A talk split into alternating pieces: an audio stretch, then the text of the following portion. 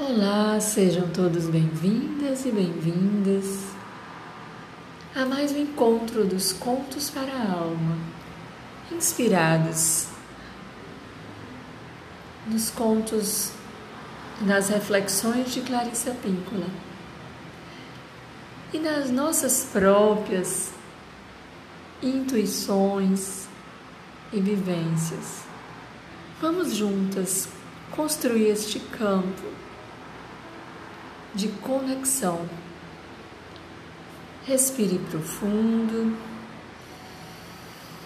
Exale o ar devagarinho.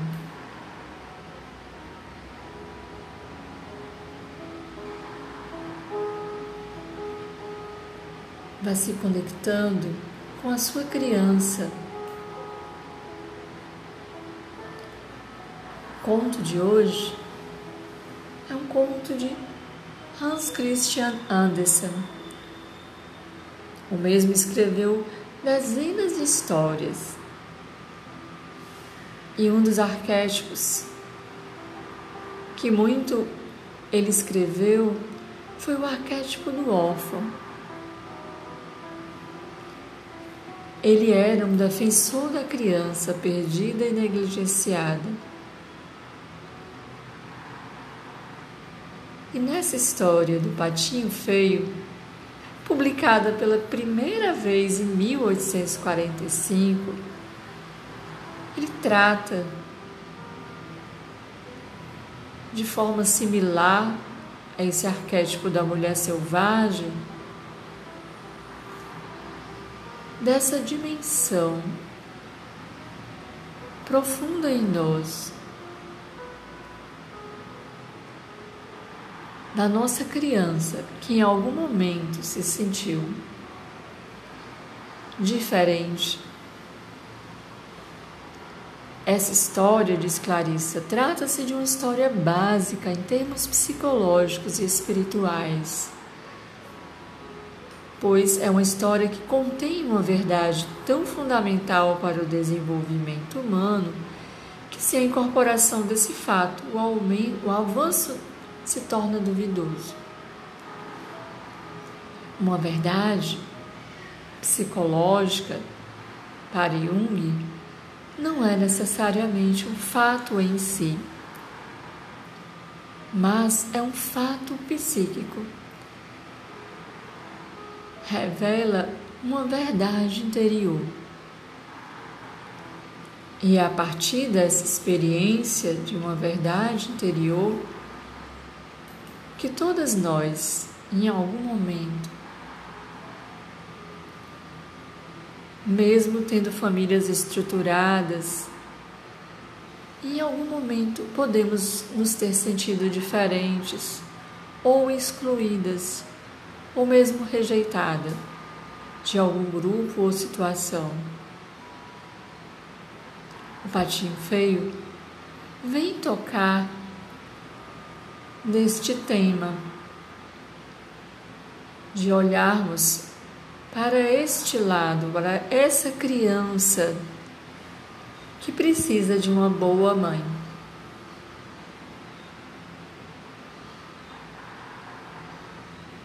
Este conto também nos auxilia a desenvolvermos um relacionamento com a mãe interior. E a encontrar e a buscar a nossa turma, a confiarmos e seguirmos, mesmo diante de desafios.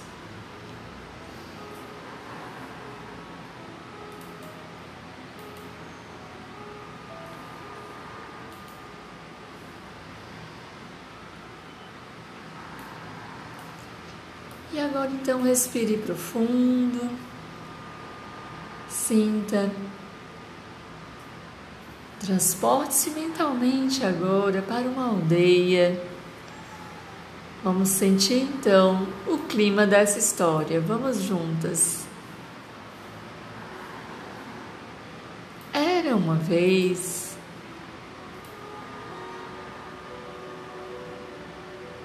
um local bem distante, numa aldeia no interiorzinho.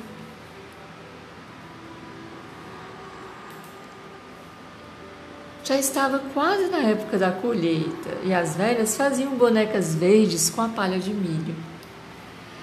Os velhos remendavam os cobertores e as moças bordavam flores de um vermelho vivo nos seus vestidos brancos. Os rapazes cantavam enquanto empilhavam feno dourado. As mulheres tricotavam blusões para o inverno.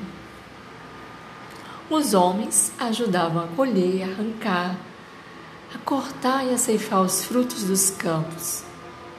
O vento apenas começava a soltar as folhas. E lá para o lado do rio, uma pata chocava uma ninhada de ovos. Tudo estava indo bem. A mamãe pata estava feliz. E a cada ovinho que quebrava, saiu lá um pintinho cambaleando. Porém, quando já estava praticamente quase todos tinham rompido, restava um ovo, o maior de todos. Ele ficou ali parado como uma pedra. E a velha pata veio olhar meio desconfiada. Ela então olhou para os seus filhotes e gabou-se deles. Que lindos! Mas o ovo ainda ficou sem rachar.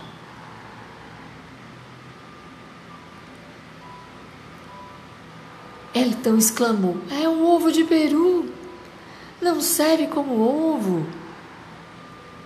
Não se pode levar um peru para dentro d'água. Ela sabia porque já havia tentado. A mãe pata, no entanto, achou que estava chocando há tanto tempo que mais um pouquinho não ia fazer mal. Então ela tentou um pouquinho mais chocar o ovo. Ela, ah, não estou preocupada. Mas você sabia que o safado do pai desses patinhos ainda nem veio me visitar sequer? E, afinal, o ovo começou a tremer e acabou quebrando.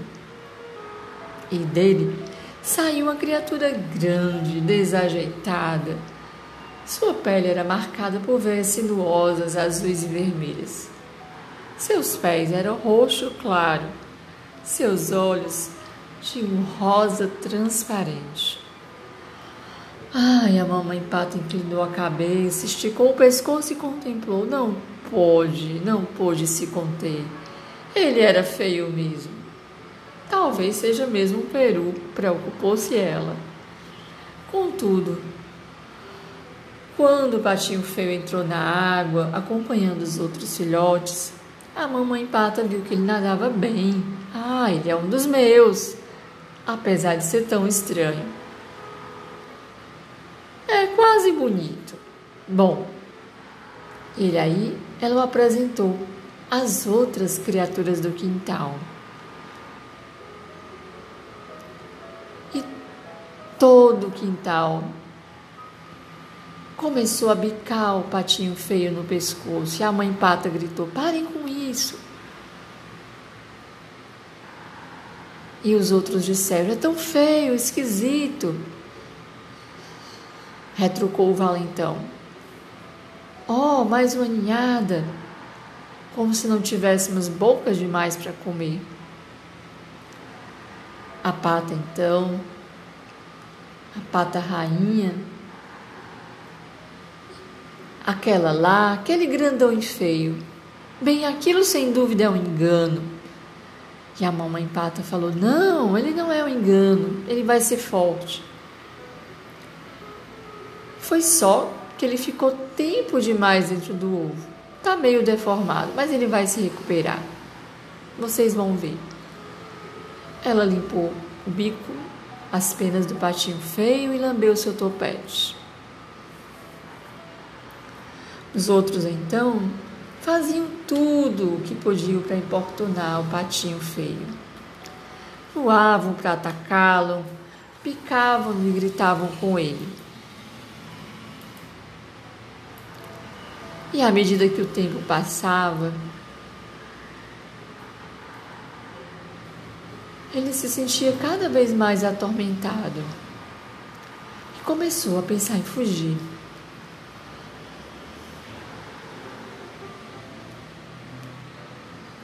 Ele bebia um pouco de água e dois juncos, dois gansos, perto dos juncos, observaram. Eram jovens e cheios de si. Disseram para ele: Ei, você, criatura horrorosa, disseram rindo. Quer vir conosco até o próprio condado? Vamos para lá. E de repente ecoaram tiros os gansos caíram como um baque e a água do pântano ficou vermelha como sangue. O patinho feio mergulhou para se abrigar e saiu fugindo com medo. Depois o pântano ficou tranquilo, mas o patinho saiu correndo e voando o mais distante possível. Perto do anoitecer, ele chegou perto de um pobre casebre. A porta estava pendurada de um barbante e havia fendas mais do que paredes. Ele viu uma velha esfarrapada com seu gato e sua galinha vesga. Era um gato desgrenhado. E o gato pegava como camundongos e a galinha colocava ovos. E a velha perguntou: Para que você serve? Você não bota ovos, você não apanha camundongos. E o que mais gosto de fazer, disse o patinho, é ficar debaixo, olhando o céu azul, no frescor da água. O gato não via o sentido de ficar debaixo da água e criticou ele pelos seus sonhos idiotas. E a galinha não conseguia ver graça, né? Ficar com as penas molhadas e debochou do patinho. Afinal, não era o lugar dele, ele não conseguia ter paz. E mais adiante ele foi e encontrou um laguinho. Foi ficando cada vez mais frio e um bando de aves passou voando. Lá em cima, as mais lindas que ele já tinha visto, elas gritaram: Oi! Ouvir suas vozes, foi como o coração do Pautinho saltasse e se apertasse ao mesmo tempo. Ele gritou de volta: Oi! Uma voz que nunca tinha emitido antes. Ele nunca tinha visto criaturas lindas e nunca havia se sentido mais desolado. Ele girou, girou na água para observá-las enquanto desapareciam nos céus mergulhou até o fundo do lago e aninhou trêmulo. Estava desesperançoso, como aqueles enormes pássaros brancos, um amor que ele não conseguia entender. Um vento mais frio começou a soprar e foi ficando cada vez mais forte com os passados dias. A neve caiu sobre o gelo As mães alimentavam as bocas à luz das velas e o homem saiu à procura das ovelhas. Os jovens entravam na neve até a cintura. Imaginavam ver o rosto dos rapazes bonitos nas chamas do fogão. E logo ali por perto, o patinho precisava nadar cada vez mais rápido. Um dia de manhã, ele se descobriu preso ao gelo e foi aí que achou que ia morrer. Dois patos selvagens vieram chegando, escorregando no gelo, e observaram o patinho. Ai, como você é feio! grasnaram. Que pena, é uma tristeza. Não se pode fazer nada por alguém como você e saíram voando. Felizmente, um lavrador passou por ali e salvou o patinho quebrando o gelo. Ele levantou o patinho, abrigou ele no seu casaco e voltou para casa. Na casa do lavrador, as crianças quiseram pegar o patinho, mas ele teve medo. Voou até os telhados, fazendo com que toda a poeira caísse. De lá de cima, ele mergulhou direto no balde de leite. Quando ia saindo todo molhado, grudento, a mulher do labrador saiu atrás dele atrás de uma vassoura enquanto as crianças riam até não mais poder. Ai meu Deus, o patinho saiu pela porta do gato. E lá fora, afinal, quase morto na neve, se esforçou para prosseguir, chegar até mais próximo de um lago, a mais uma casa, a outro lago, a outra casa. E assim, o inverno transcorreu dessa forma, alternando entre a vida e a morte. Mesmo assim, a brisa suave e o inverno inteiro passou e a primavera voltou. As velhas vieram novamente se arejar. Novos bebês chegaram enquanto seus pais dormiam. Debaixo do céu estrelado, o patinho contemplava as moças que enfiavam narcisos nos seus cabelos, os rapazes que examinavam os tornozelos femininos, e ali num lago, por ali, a água foi ficando mais branca, mais clara.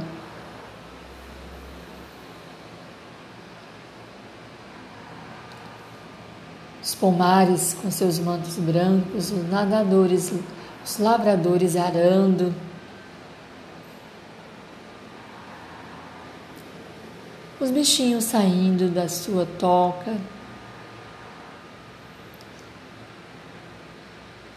E também brincando com a água, ele avistou três cisnes, as mesmas criaturas maravilhosas que ele havia visto no outono aquelas que lhe haviam causado um aperto tão forte no coração.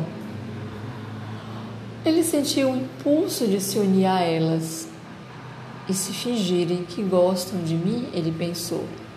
E depois, assim que eu me aproximar, saírem voando as risadas, pensou o patinho. Ele desceu, planando, e pousou no lago com o coração batendo forte. Assim que o viram, os cisnes começaram a nadar na sua direção. Sem dúvida, estou a ponto de encontrar meu fim, pensou ele. Mas, se tem que ser morto, melhor que seja por essas lindas criaturas do que pelas mãos dos caçadores. E abaixou a cabeça para aguardar os golpes. E ó, que surpresa! Na imagem da água, o que o patinho viu?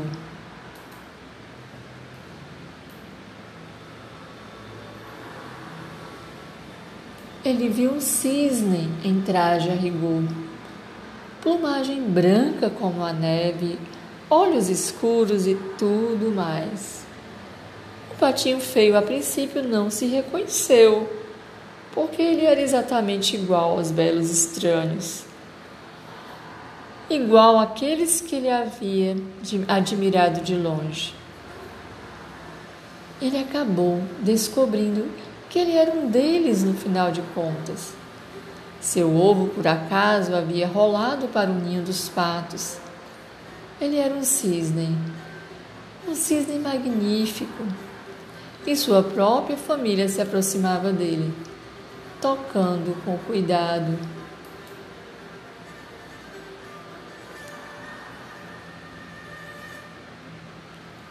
E nadaram muito ao seu redor para cumprimentá-lo. Limparam as suas penas com os bicos, com carinho. E falaram: Ei, tem mais o cisne! gritaram as crianças, que vinham lhe trazer migalhas de pão como costumavam fazer as crianças de qualquer lugar.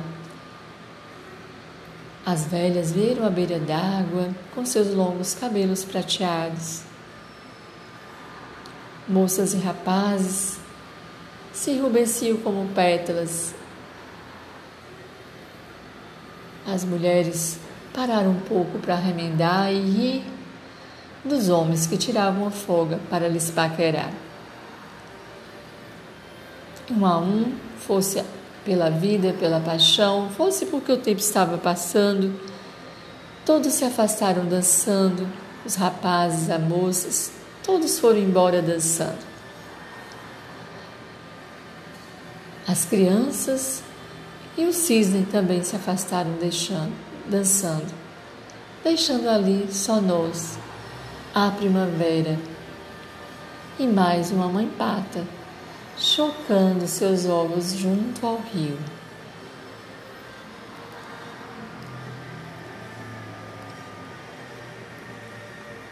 Respire profundo e vá sentindo então a beleza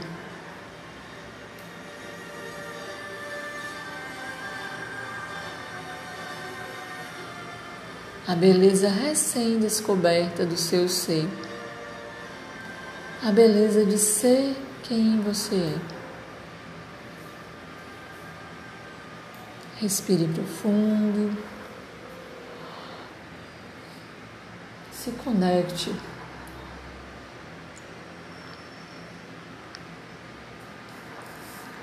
E nesta jornada, patinho feio, traz para nós a memória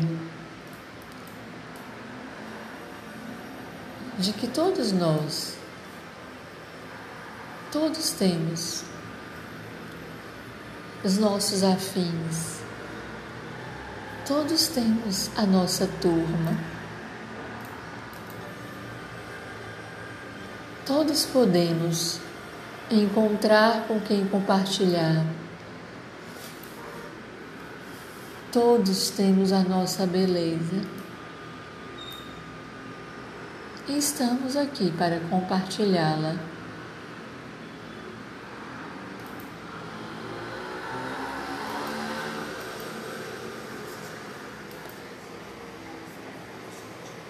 E você agora observa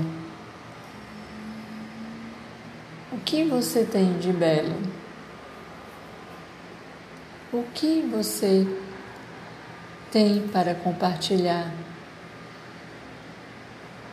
que é precioso?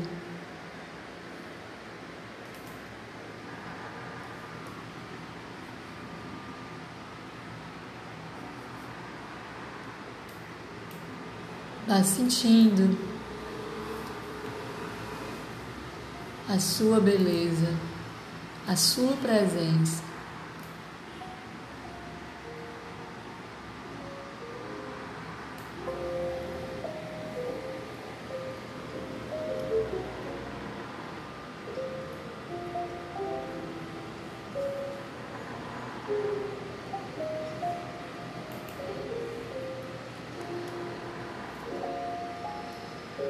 Clarissa nos diz que a questão do exílio, o tema do proscrito, é muito antiga.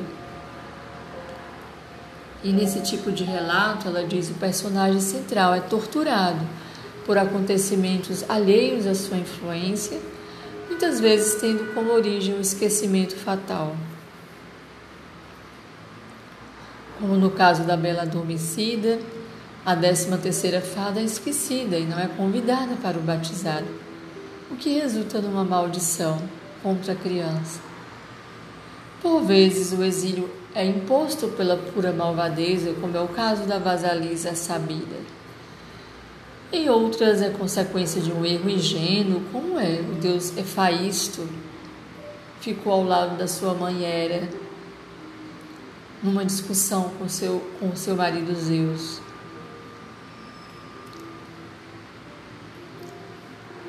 Às vezes o isolamento tem como origem algum pacto no qual se entra sem plena compreensão, como na história de um homem que concorda em vagar a fim de ganhar.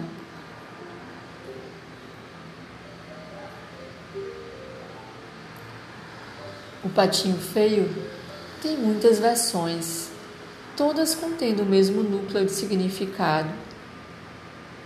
Significado básico dela é que a natureza selvagem, quando forçada a enfrentar circunstâncias pouco propícias, tem uma força de lutar instintivamente para continuar viva, apesar de tudo. Então, essa natureza tenaz do patinho que na verdade é um belo cisne, né? sabe instintivamente aguentar, resistir com elegância, às vezes sem muito estilo, diz Clarice, mas que faz instintivamente seguir, continuar, pois essa é uma das suas maiores forças.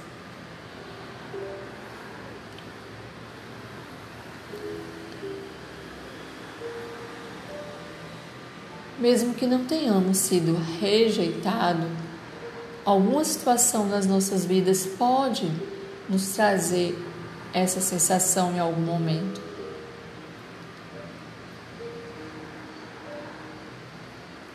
Na história, as diversas criaturas do galinheiro examinam e veem este patinho feio e já o declaram inaceitável.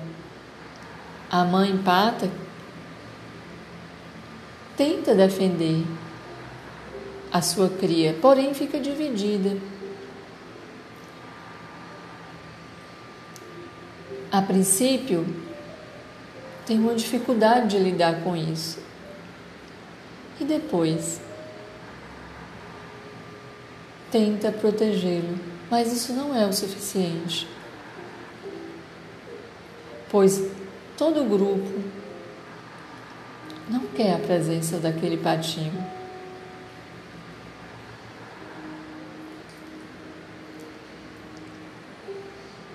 Então, muitas vezes, crianças, meninos e meninas que têm uma forte natureza instintiva passam por algum tipo de privação, não necessariamente por serem órfãs ou estarem sendo crias em alguma família diferente da sua,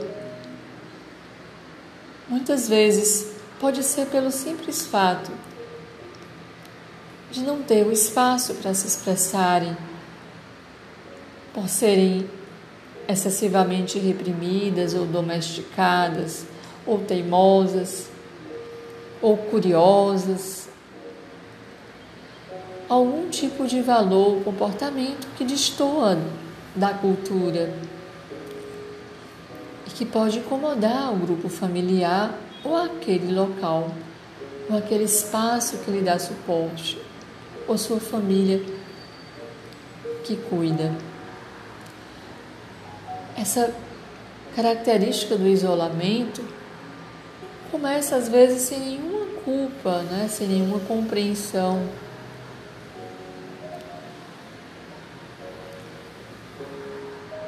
Porém, em alguns casos pode ser exacerbada quando não tem pessoas que não dão esse suporte.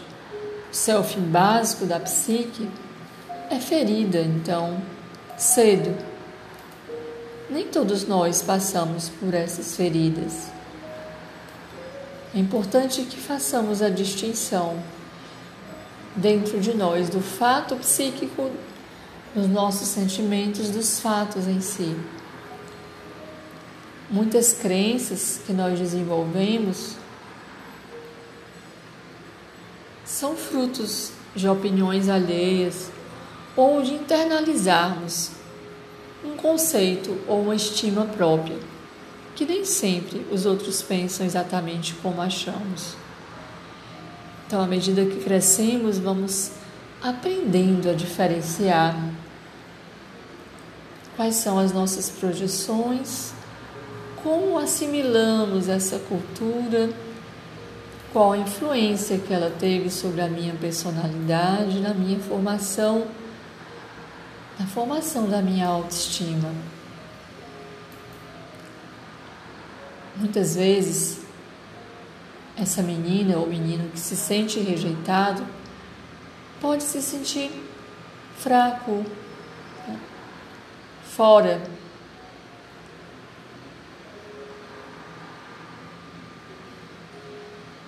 Esse excesso de expectativa, muitas vezes, do pai, dos pais, de querer um anjo de filho, uma criança perfeita e obediente,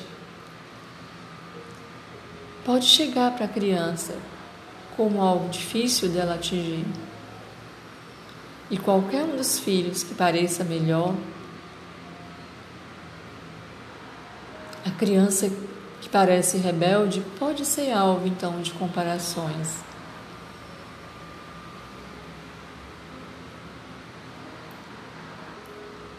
E muitas vezes se força ao silêncio. Mas no fundo, nem a alma da criança, nem da adolescente, nem sua psique aceitam essa situação.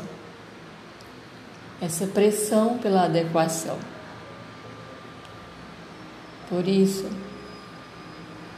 muitos caminhos são tomados, muitas vezes se afastando para encontrar o seu próprio caminho. Clarissa nos fala que quando a cultura tenta nos definir, definir o que é sucesso, o que é perfeição, o que é desejável, isso realmente seja através dos valores éticos, religiosos. Precisamos aprender a compreender essa dimensão profunda e os desafios que enfrentamos para equilibrar, para nos tornar capazes de reconhecer o nosso lugar, os nossos desafios e os desafios de quem estava no nosso entorno.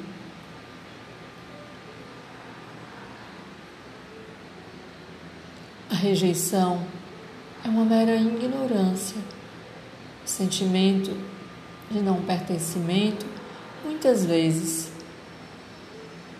é uma criação. Muitas vezes a projeção que os nossos pais fazem das suas próprias sombras sobre os filhos pode ser um fator de rejeição. Então, o acolhimento das semelhanças e diferenças é um fator complexo nas relações familiares. E à medida que nos desenvolvemos, somos capazes de discernir através do relacionamento com essa mãe interior. Quem era e quem eram os nossos pais reais? E quem é que mãe é essa interior que eu preciso desenvolver? A mãe é uma força interior, a mãe interior. Clarissa nos fala dos tipos de mãe que essa história traz. As mães exteriores, que muitas vezes reverberam na nossa mãe interior. A mãe interior trata-se, segundo ela, de um aspecto da psique que reage de modo idêntico ao da experiência da infância de uma mulher com sua própria mãe.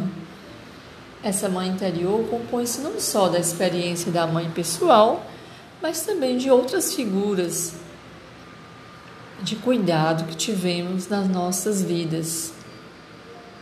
E essa mãe boa e a mãe perversa são arquétipos universais da nossa cultura e a criança, em determinado momento da infância, distingue essas duas dimensões como um processo de desenvolvimento da própria consciência no mundo.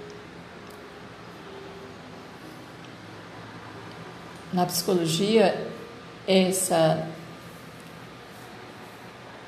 essa conjunção de elementos simbólicos a respeito da nossa mãe simboliza o complexo materno e é um dos aspectos centrais da psique feminina. A mãe, pata na história, ela é ao mesmo tempo uma mãe ambivalente, ela é uma mãe prostrada, é uma mãe, uma mãe sem mãe, né? Que ela está cansada e que ao mesmo tempo idealiza esse filho.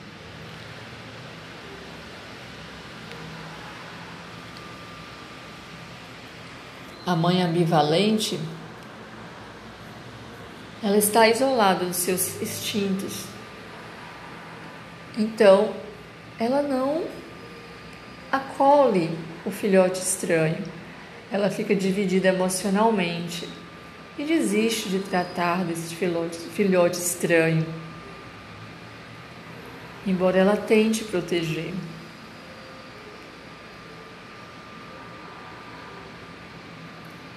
A mãe cede aos valores da comunidade, da sociedade, em vez de se alinhar a favor do filho.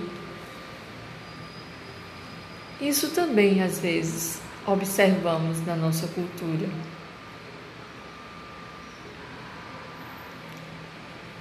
Larissa diz que a mulher que vive num ambiente semelhante irá tentar moldar a filha para que ela haja de modo conveniente ao mundo objetivo, de acordo com os próprios valores da mãe. E neste caso, a mãe e filha ficam divididas.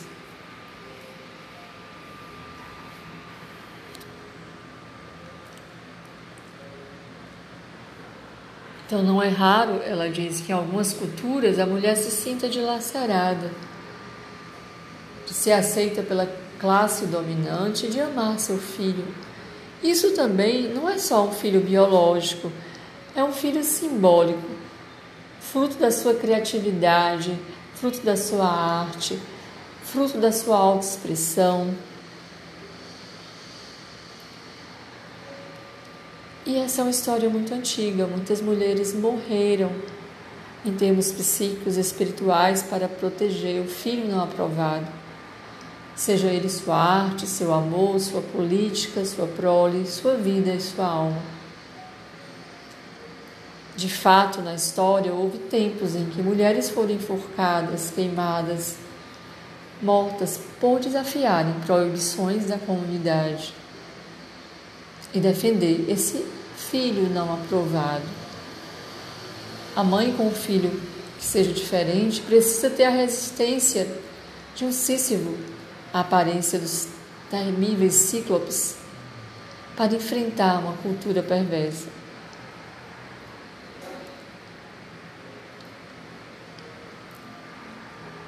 Então,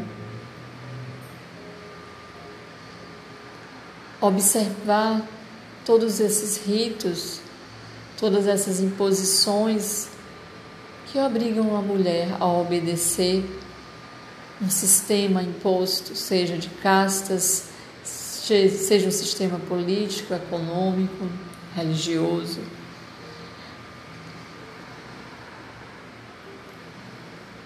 Observar como estamos conectados com a essência mais profunda de quem somos, quem somos, com o nosso corpo, com a nossa alma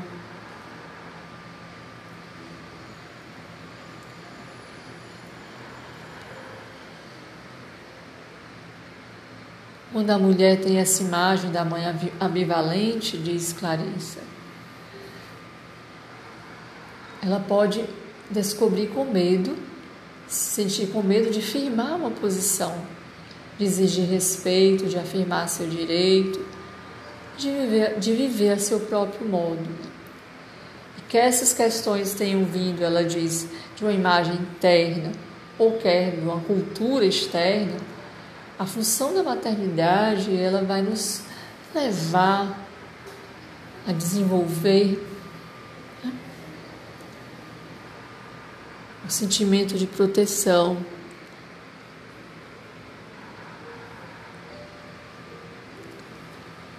As características masculinas estão hoje necessárias ser equilibradas na nossa vida feminina foram então desenvolvidas por muitas mulheres para se proteger. E hoje precisamos voltar a um equilíbrio dessas polaridades. o destemor, a capacidade de enfrentar o medo, para criar seu filho, para sobreviver e atender às necessidades da nossa psique, da nossa alma.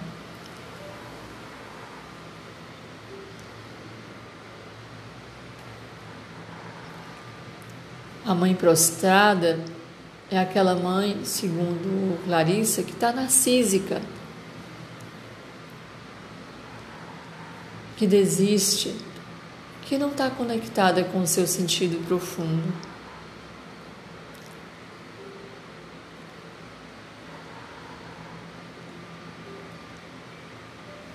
Muitas vezes ela fala: essa mãe ainda está infantil. É uma mãe que não desenvolveu sua mãe interior. Por isso não passa para essa criança essa sabedoria, essa capacidade de se defender, essa fragilidade. E aí então, nessa história, o patinho, ou nosso belo cisne, ele vai seguir um instinto natural. Ele vai sentir essa força essencialmente selvagem que vai conduzi-lo a essa superação.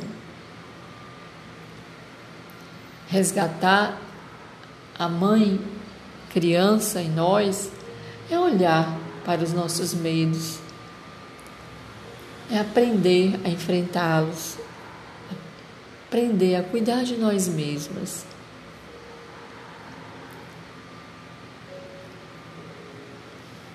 E também a compartilhar com mulheres mais velhas, companheiras, amigas, essa força que nos dá suporte, homens e mulheres trazem esse suporte de apoio, de compartilhamento para seguirmos na vida, que são a nossa turma.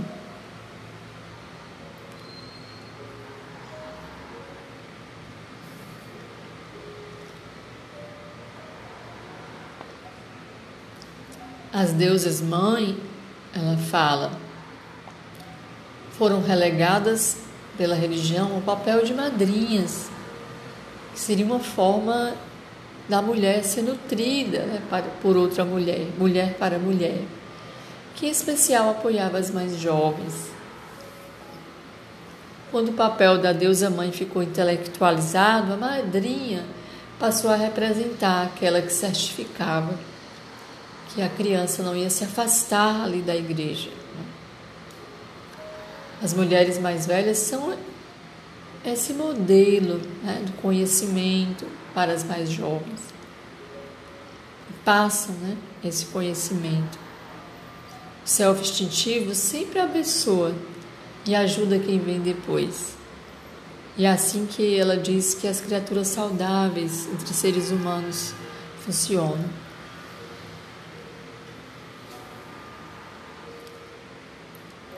Então, esse círculo de mulheres foi outrora, segundo ela, apoiada né, por essa dimensão dessa mulher selvagem. Mas ela diz o que sobrou dele muitas vezes é um chá de baby, é um encontro de mulheres, que a gente está resgatando. Estamos com os nossos círculos, com a nossa vida, aprendendo a compartilhar, a nos apoiar.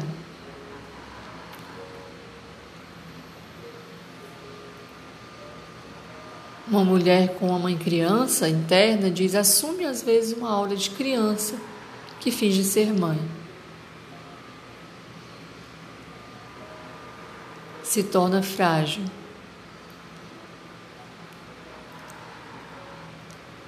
A mãe forte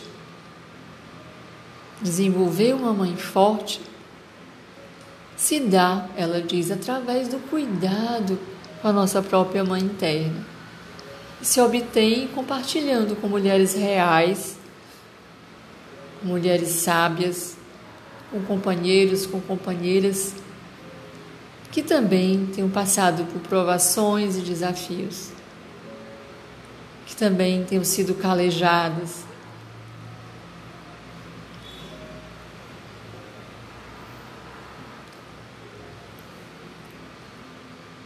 Mesmo que a gente tivesse a mãe mais maravilhosa do mundo,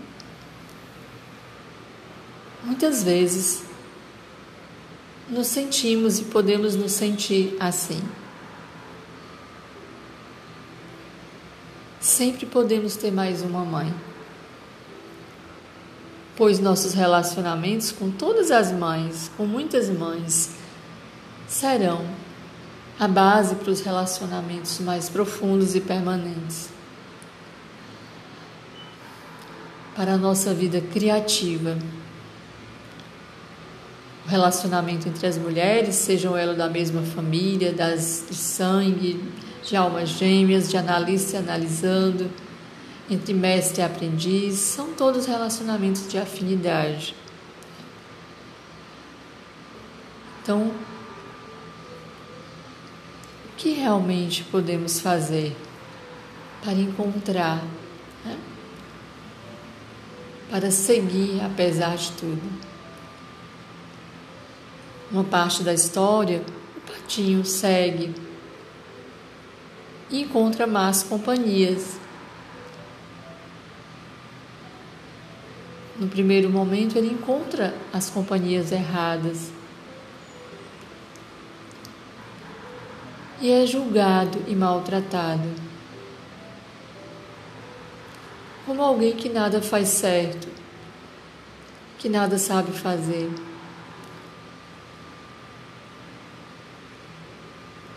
Muitas mulheres, quando assim vivenciam, seja no trabalho, seja nos relacionamentos, uma crítica destrutiva, muitas vezes se sentem congeladas, com a criatividade congelada.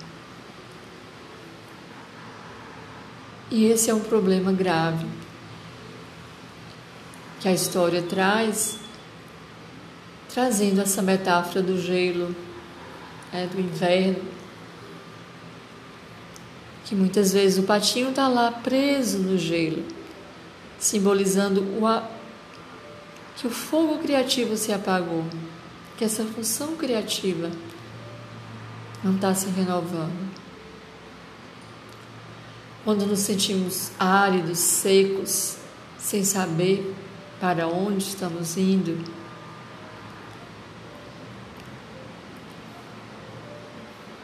Qual é a solução? Ela diz: hajamos como o patinho. Sigamos em frente, apesar de toda dificuldade. Comece a agir. Pegue a caneta, escreva, pare de resmungar, pegue o pincel, pinte, dance, amarre fitas no cabelo, nos tornozelos, diga ao corpo que se mexa Faça aquilo que lhe representa e lhe dá prazer. Não pronuncie mais nenhuma palavra sequer, a não ser que você seja cantora. Exerça sua arte. Vá em frente. O estranho que passa ali na história, o lavrador, né? Nas histórias são chamados leitmotivs leitmotiv, ele é uma reflexão interessante, porque muitas vezes alguém que cruzamos nos tira do gelo. Até mesmo nos auxilia a nos libertarmos em termos psíquicos da nossa sensibilidade ou daquele estado de paralisia interior. E não necessariamente é alguém ao qual vamos continuar juntos. Eles são apenas catalisadores, são apenas alguém que são veículos para que possamos despertar. Isso às vezes é um acontecimento sincrônico, quase que mágico, né? Um ato de gentileza de um estranho.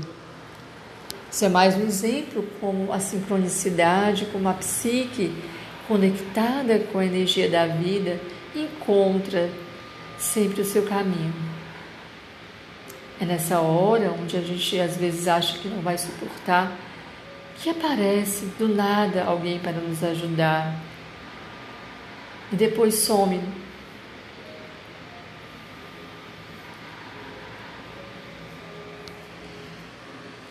Não estamos falando somente dos contos, mas sim da vida real, isso realmente acontece. Qualquer que seja, um tempo que o espírito, de um modo ou de outro, se sustenta e a gente é puxado do fundo. Encontramos uma passagem secreta, um esconderijo, um meio da gente escapar e desenvolver uma nova esperança. Passar para uma próxima fase do aprendizado. O isolamento, também diz Clarissa, pode ser às vezes em determinados momentos uma dádiva se a gente já tentou se adaptar de todas as formas e só estamos sofrendo no ambiente, talvez a gente se exilar ou se recolher seja algo importante para a gente superar e nos se reencontrar conosco mesmo. Quer seja fazer um estudo, uma arte,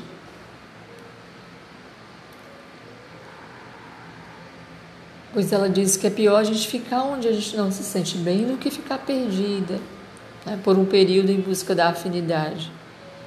Nunca é errado, ela diz, e à procura do que a gente precisa. É útil, ela diz, ter alguma atenção para nos mover, para nos estimular a caminharmos. Existe um aspecto da alquimia é, que é o momento do rubedo, onde ah, do nigredo, onde ah, a substância bruta ainda, escura, é golpeada ali e martelada para algo acontecer, para uma química acontecer. Muitas vezes as chacoalhadas que a vida nos dá, nos auxilia a sairmos da condição de fraqueza, a liberarmos as lamentações e começarmos a agir. Apesar dos seus aspectos negativos, a psique selvagem ela resiste ao isolamento e faz com que a gente tenha um anseio ainda maior da gente seguir adiante provoca em nós um desejo intenso por uma cultura, por um grupo que combine conosco. Os gatos desgrenhados e as galinhas vesgas que o patinho encontra são pessoas que muitas vezes, com frequência, estão ali para nos empurrar, para seguirmos o nosso caminho.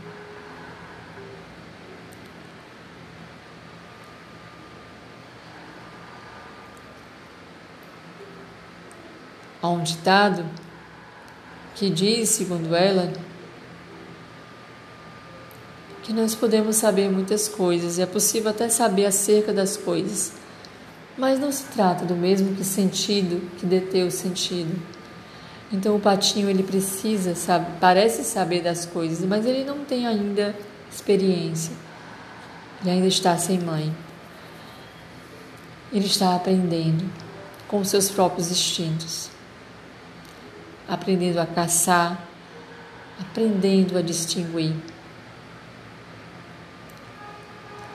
Então, as lembranças e a persistência, não importa o que aconteça, é o que vai nos conduzir neste anseio. É a persistência a principal característica da mulher selvagem.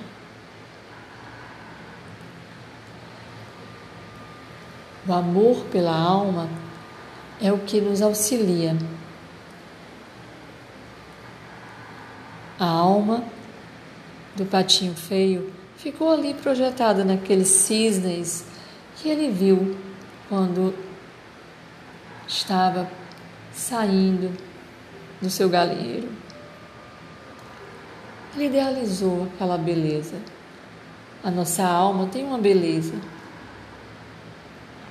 Tenhamos certeza que o que nós vemos de belo no outro também é nosso. Aguarde, confie, faça a sua parte, você descobrirá o seu próprio caminho. No final da história, o cisne reconhece o patinho como um dos seus queridos. E a gente também, depois de tanto sofrer e vaguear, nós nos damos contas que tem sim pessoas afins.